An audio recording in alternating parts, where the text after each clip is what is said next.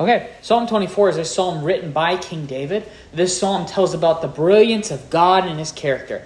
If I asked you, who is God?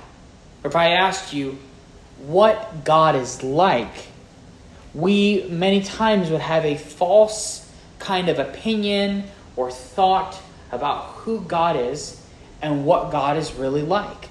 So, what's up, man? So, many times we have that false opinion or thinking pattern of who God is. This psalm is bold in declaring three things about who God is. They are, ready? Here's the three things God is sovereign. Approaching God is a serious thing, and you must be holy to do it. God is the great King of glory who will conquer all. Let me say those three things again. I was kind of worried. Ready? God is sovereign, and I'll explain what that is again. Approaching God is a serious thing, and you must be holy to do it. God is the great King of glory who will conquer all. Verse 1 The earth is the Lord's and the fullness thereof, the world and they that dwell therein. See, the place you are sitting is private property. Brother Alex, you're saying I'm not welcome here? No, no, you're welcome here. But the place you're sitting is private property and say, well, I don't want to be on somebody else's private property, so I'm going to go home. Well, that's private property too. Well, Brother Alex, I, I don't want to be on somebody else's turf. If I'm not welcome here and I'm not welcome at my house, then I'm going to go in the middle of the ocean and I'm going to find a little island and I'm going to call it Coles Island. And it's going to be mine and I'm going to own it. And I'd say that's private property too. There's not a place you can go in all of this earth that is not owned by our Father. Yes. There's a song we sang at Sunday. This is my Father's world. Mm. This everything. The earth is the Lord and the Lord's and the fullness thereof, the world and they that dwell therein. I would say there is no place or thing on this earth that is not private property that is rightfully owned by God. Everything belongs to God, all of it. Not just everything is owned by God, but everyone. Notice that. But everyone is owned by God. Every person belongs to God. And that's not to say everybody is saved. Let me say this that people who are believers are twice owned by God. Those are cool boots.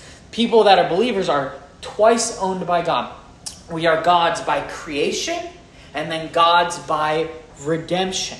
So here's a good illustration. There was a little boy who made a ship. You might have heard this illustration, this story before. There's a little boy who made a little wooden ship. He spent weeks putting this little ship together. He was eight years old and he loved this little ship. And mm, mm, mm, my favorite little ship's going to win my race for me. And he's practicing in the water and the wind is moving it. And then a big wind comes and it blows the boat all the way down to the water. He tried to catch it. By the time he got down there, it wasn't there anymore. The next day, he was walking past a pawn shop and he saw his boat with his initials in the window of that pawn shop. The, little boy goes inside and asks the man who owns the pawn shop, Sir, sir, how can I get my boat back? Because this is mine. See, I'll show you my initials. It said, Sorry, son, I paid good money for that boat. If you're going to want it back, you're going to have to buy it back. That's pretty tough. Well, this little boy spent more weeks just working and working to earn money through chores to earn the money to buy his boat back. And somebody heard him as he was walking out with the boat that he made and the boat that he bought. He was walking down the sidewalk and someone overheard this Little boat, little boat, you're mine, you're mine. You're mine because I made you, and you're mine because I paid for you. Yeah. So we were all made by God's. But then we became part of the wrong family. We became children of the devil by our own sin nature and our own sin choices. But Jesus Christ came and he died and he paid for our sins with his blood. So now you are twice owned. You're owned by creation, you're owned by redemption. But even unsaved people are at least owned by creation. Just like that little boat, boy's boat was his just because he made it, you are God's just because he made you. For he hath founded it upon the seas and established it upon the floods. God owns everything and everyone because he created all. We believe in this God's right to do whatever he wants with what he's created. We call that right the sovereignty of God. So in our Constitution, our amendments, whatever, we have the what's the Second Amendment? Someone tell me. Right to bear arms. The right to bear arms. Everybody in the South has that memorized by heart, and it's all written on bumper stickers on the back of our trucks, right? So that, that, that is your Second Amendment right. God has a right. It is called his sovereignty. God, his right to do whatever he wants because it belongs to him. And we already, if I were to go to the wood shop, let me say this. I got a cool story. If I were to go to the wood shop and go inside and start working on my little wagon. For you guys who weren't here on Sunday, I had a wagon. Cole, I'm not very good at woodworking. So I go into this wood shop and you hear choo, choo, choo, choo, ah, because I hit my thumb on with my hammer. So, ah, oh, give me a band-aid, sweetheart. And I come out with my wobbly wagon that's limp. It's going, and it's literally wobbling as I as I pull it. Who owns that wagon?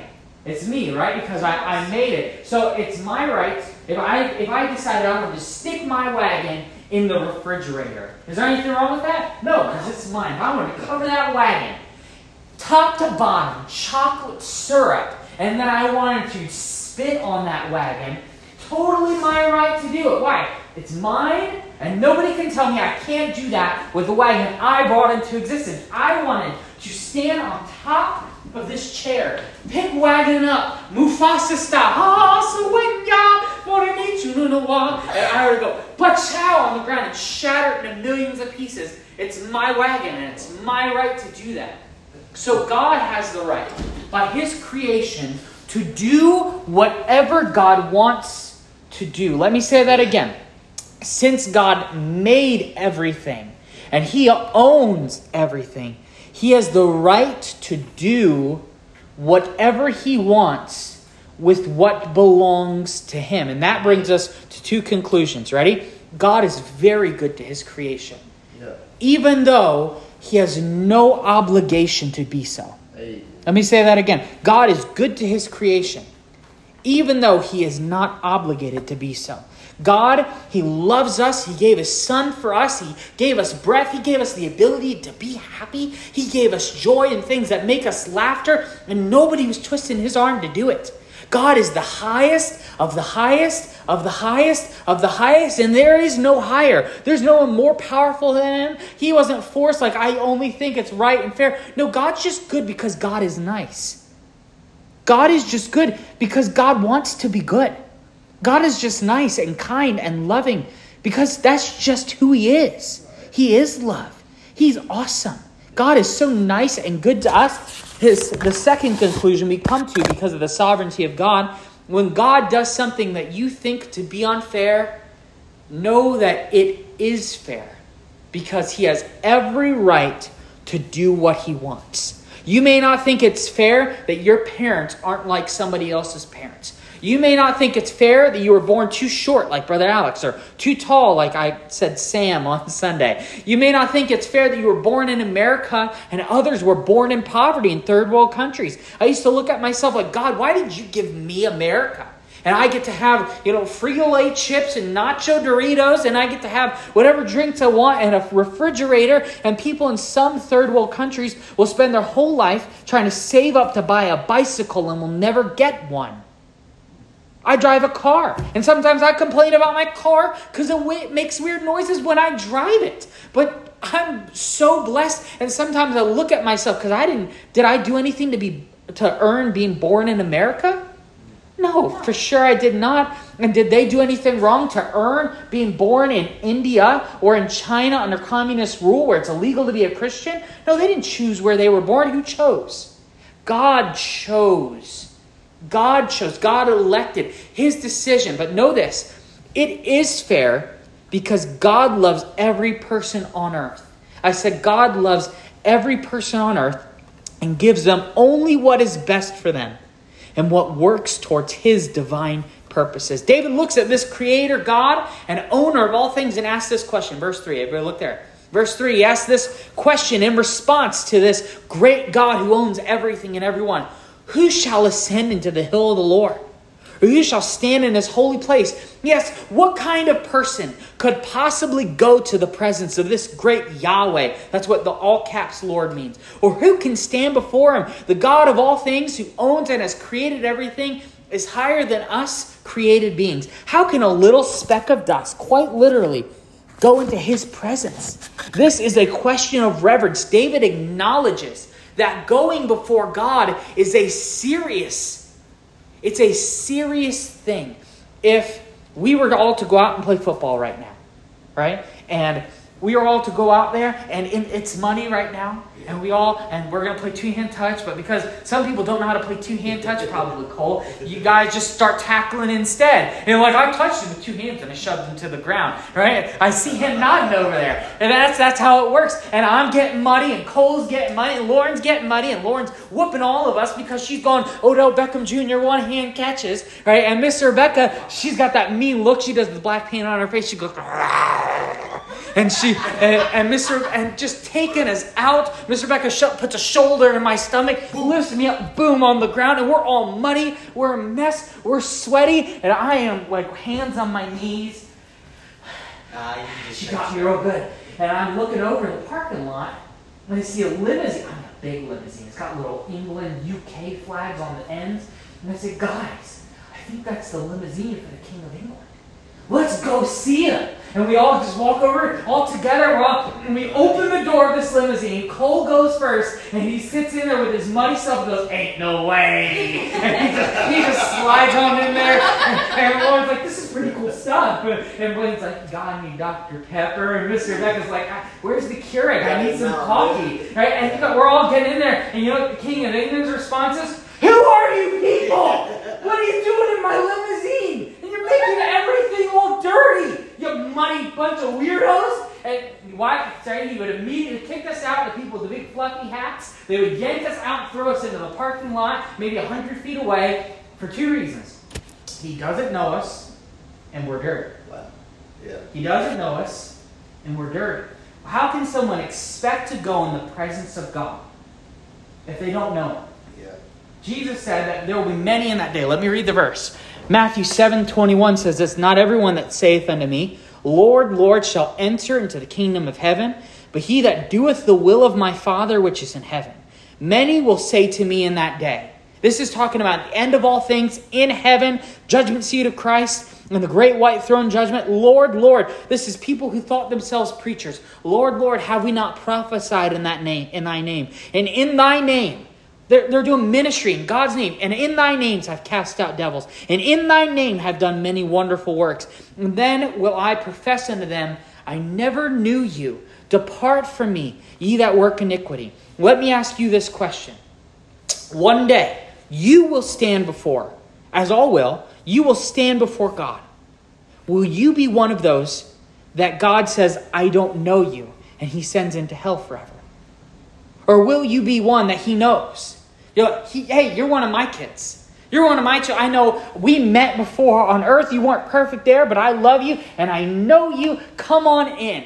Come, come into heaven. Be with me forever. So shall we ever be with the Lord. Or will you be one that he says, I don't know you. We never met before. You can't be in my presence. You're still in your sin. You heard message after message, gospel presentation after gospel presentation.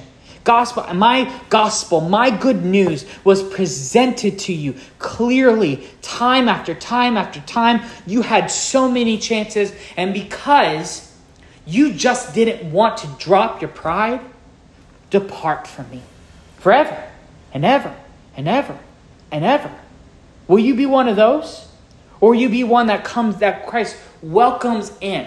The only way to know the Father is to go through the Son. Yeah. You must come to Jesus in repentance and faith. That's you right. must believe that Jesus is who he said he is and that you are who he said you are. You are a hell deserving and hell bound sinner, just like I am. You have broken God's law and you rightfully deserve to pay for and suffer for your sins for all of eternity. Let me say that again. You and I, we have broken God's law, and we rightfully deserve, it is what I deserve, to pay for and suffer for our own sins for all of eternity. You and I are in desperate need of a Savior. We are in desperate need of a Savior because no good work you can do can save you. He is the one and only true God. And He died and He rose again from the dead as a satisfactory payment for your sins. He is the only way to heaven and to peace with the Father. To enjoy God's presence, you got to know Him.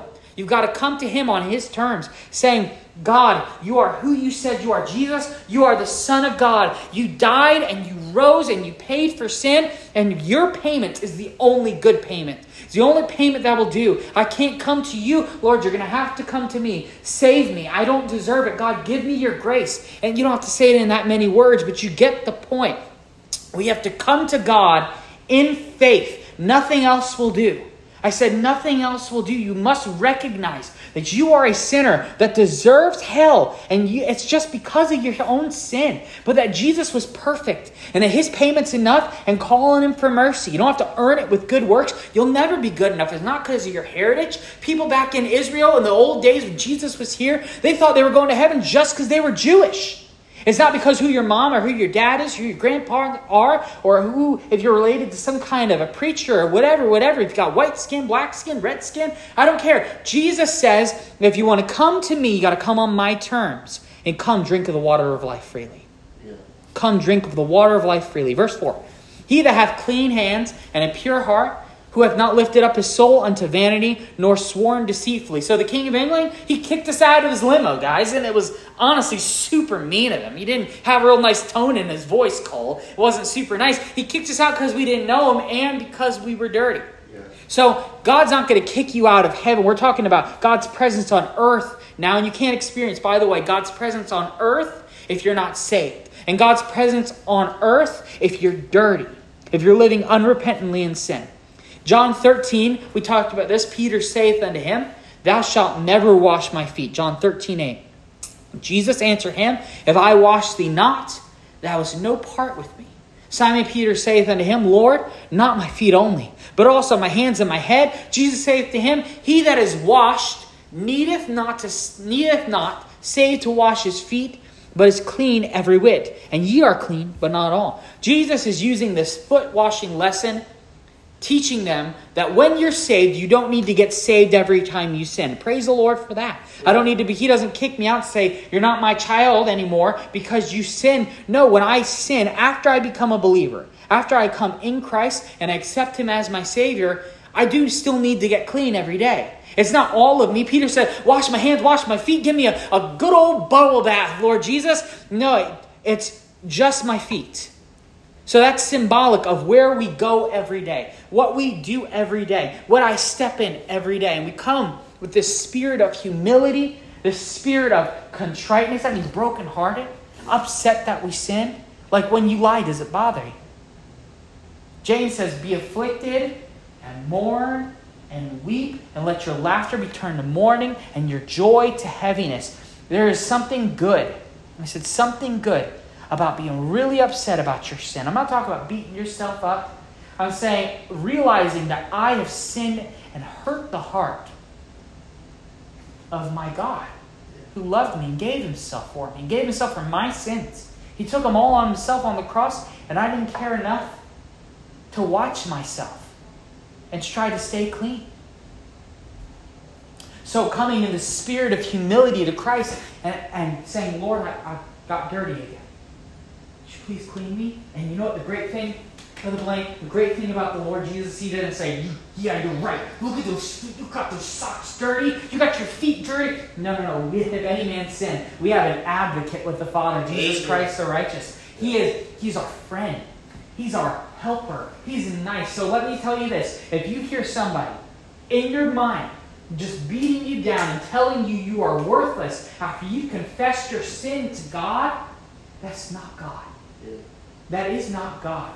We have an advocate. He's on our side. So, advocate, that'd be like a lawyer, right? So, you see in your mind like a courtroom, right? There's the one side that's got the guy in the orange jumpsuit, and then to his left, he's got his lawyer, and on the other side, there's that other table in the road facing the judge. The judge is God. My lawyer is Jesus, and I'm the guy in the orange coat. And on this side, there's another lawyer trying to convict me. And then the accuser of the brethren, that's the devil. So notice that the devil, he's already lost the case. But he keeps trying to accuse and keeps trying to accuse and telling my God and my Father all the wrong things I've done and who I am. And he's lying to God and accusing me to God. But Jesus, what he does is says, Father, because he's ever living to make intercession for us. And he's on my side, and he says, My father, because the judge and the lawyer, they're related. And that, it sounds like a rigged court, and it's rigged in our favor. Amen. Isn't that pretty cool? Amen. That I'm the guy in the orange jump coat, and Jesus just sets me free every time. And God just sets me free every time. He says, uh, You leave that sin here. I got a place for it. It's as far as the east is from the west, and I'll remove your transgressions from you. And God, that judge up there, he'll remember your sins no more. Wow. Isn't that awesome? That when we sin and we come and repent to God and Jesus cleans us all up, don't let the devil tell you you're still dirty.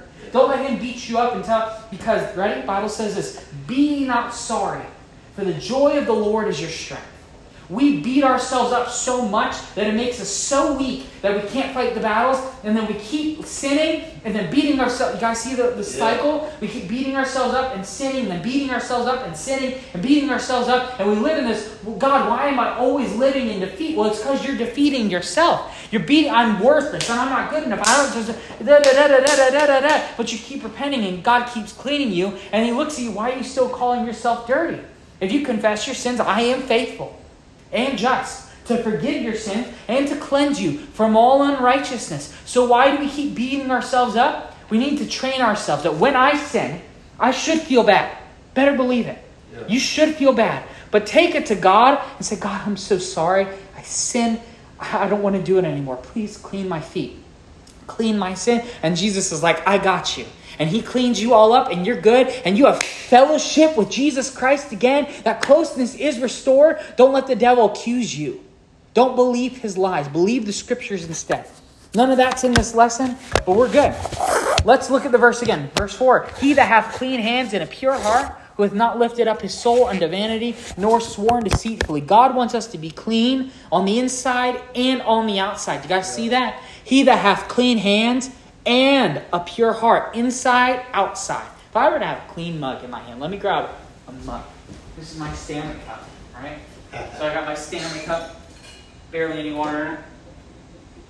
All right, so I take my Stanley cup, and I, I got my big bucket of mud. That's what we've been playing in all day, right? So I just dip my big Stanley cup, bloop, bloop, bloop, bloop, and I get 40 ounces inside, outside of mud. Here's a stupid question, guys. Is it dirty? Yes. Yes, it's dirty. Okay, right? So I put this in the dishwasher an hour later, especially at my house, bring it out it's all nice, hot, and clean, right? So if I just carefully take a funnel and I get no nothing on the outside. But I take a funnel, I put it inside, and I slowly put mud in there, and I fill it to the top with mud. But the outside's clean. If I were to put the lid on top and have it, would, would you think it's dirty? Most people wouldn't. But if you look inside, you see the mud, it is Dirty. Dirty. Absolutely. What if? What if I keep this inside perfectly clean? I mean, it is ting ting, chang, like those cartoons, right? Yeah, the inside the inside will be clean, but then I carefully take mud and I just cover the outside. Is it clean or dirty? Dirty. It's dirty. Absolutely. It's dirty every time. So the point is to be clean in God's eyes, to have cleanness in His eyesight, you have to be clean inside and outside. For a mug to truly be clean, it must be clean inside and outside. So why is it that we think that we can just play the show outside, do all the right things outside, be dirty inside in our thoughts, in our actions, in, or in our, our bitterness, in our unforgiveness, in our lustful thoughts inside, but on the outside, we look, excuse me, quote unquote clean. Why is it that we're wondering, God, why are you not close to me? Why am I not experiencing God's presence? You're fooling yourself. And by the way, you can have all the, the piety on the inside, but if you're always committing sins of omission, and I'm guilty of those, of not leading people to Christ, of not of not showing acts of love outwardly. If you're dirty either inside or outside, either way you're dirty. And those things are things that need to be repented of. My brothers and sisters, we cannot deceive ourselves that we can just play the part of the Christian on the outside and allow lust and bitterness and covetousness to stew in our hearts. We cannot have clean hands with a filthy and vile heart and think God will allow us into his presence. God, in his love, will not allow that. The psalm then gives us two examples of what dirty hands or hearts look like. Dirty heart example. Who hath not lifted up his soul unto vanity? Do you in your heart seek and desire vain and empty things? Is your soul filled with a desire for sin? And I don't just mean do you have natural sinful desires? That is true of everybody. I ask, do you willingly and intentionally let your heart be filled with desires for empty things? Here's your dirty hands example. Nor sworn deceitfully. Do you make promises and not keep them? Do you say you will do something and not follow through? Do you make commitments that you don't keep? What will the clean person inside and outside get as a result? Verse 5 He shall receive, awesome. He's going to get something. What's he going to get?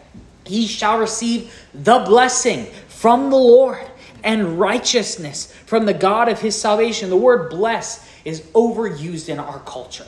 Yeah. Blessings are good things that do not come from God.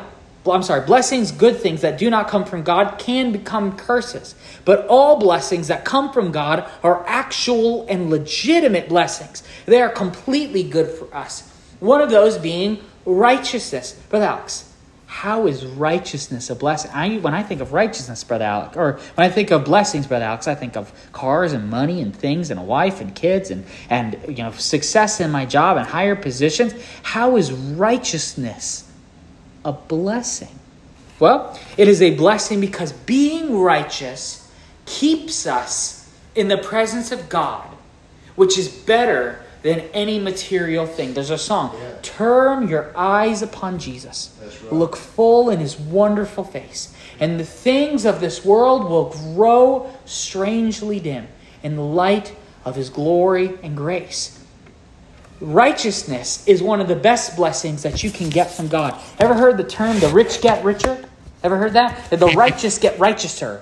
That's kind of what happens. When you live righteously, God gives you more righteousness. And that keeps you in the presence of God. And that's part of your sanctification. You're growing closer to God and closer to God and closer to God. And you're wondering, why did I ever live for such empty things? Why did I lift my heart to, to always only video games or, or lustful thoughts or let my mind be filled with this when Jesus is just so much better? And then you look at the world and people who are living that way, and you ask God, never let me be deceived like that ever again. Righteousness is an awesome blessing. And those who live righteous get more righteousness. As we close, and we are closing, let's deal with the strangeness of verse 6. I've already go there. This is the generation of them that seek him, that seek thy face, O Jacob. Selah. Let me read that again. It's a, it's a weird verse. This is the generation, this is the group of people, this is the age of them that seek him, that seek thy face, O Jacob.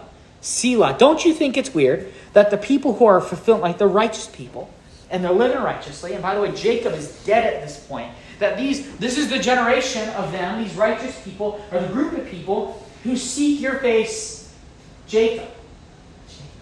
Remember that being a name of God. Well, it's not necessarily a name of God, but in Isaiah 49 3, spoiler alert, I already told her this. In Isaiah 49 3, Jesus is called Israel.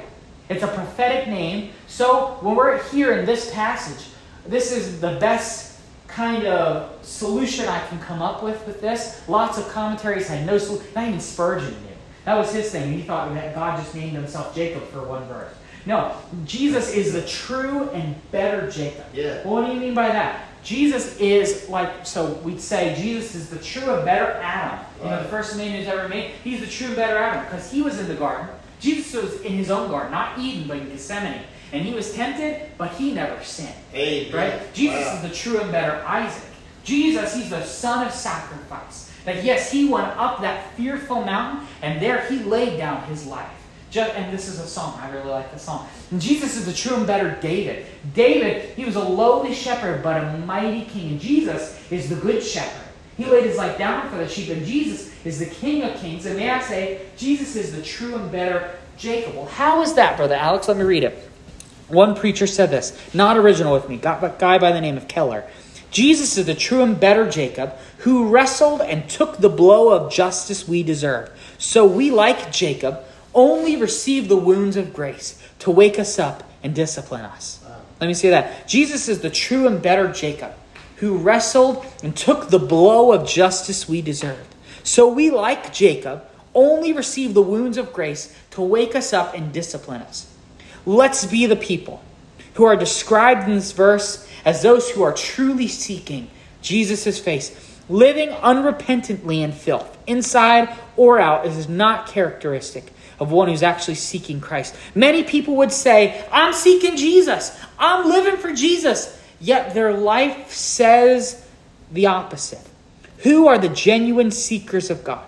Who are the ones that experience His presence? The people who are not seeking God in Bible reading and church attendance, but they are seeking Him also in their lifestyle. It's not just about outward things or what we would think as religious stuff. That being a true seeker of Jesus Christ, my baby's upstairs. That being a true seeker of the Lord Jesus Christ is not just in that, but it's also in our lifestyle. Lord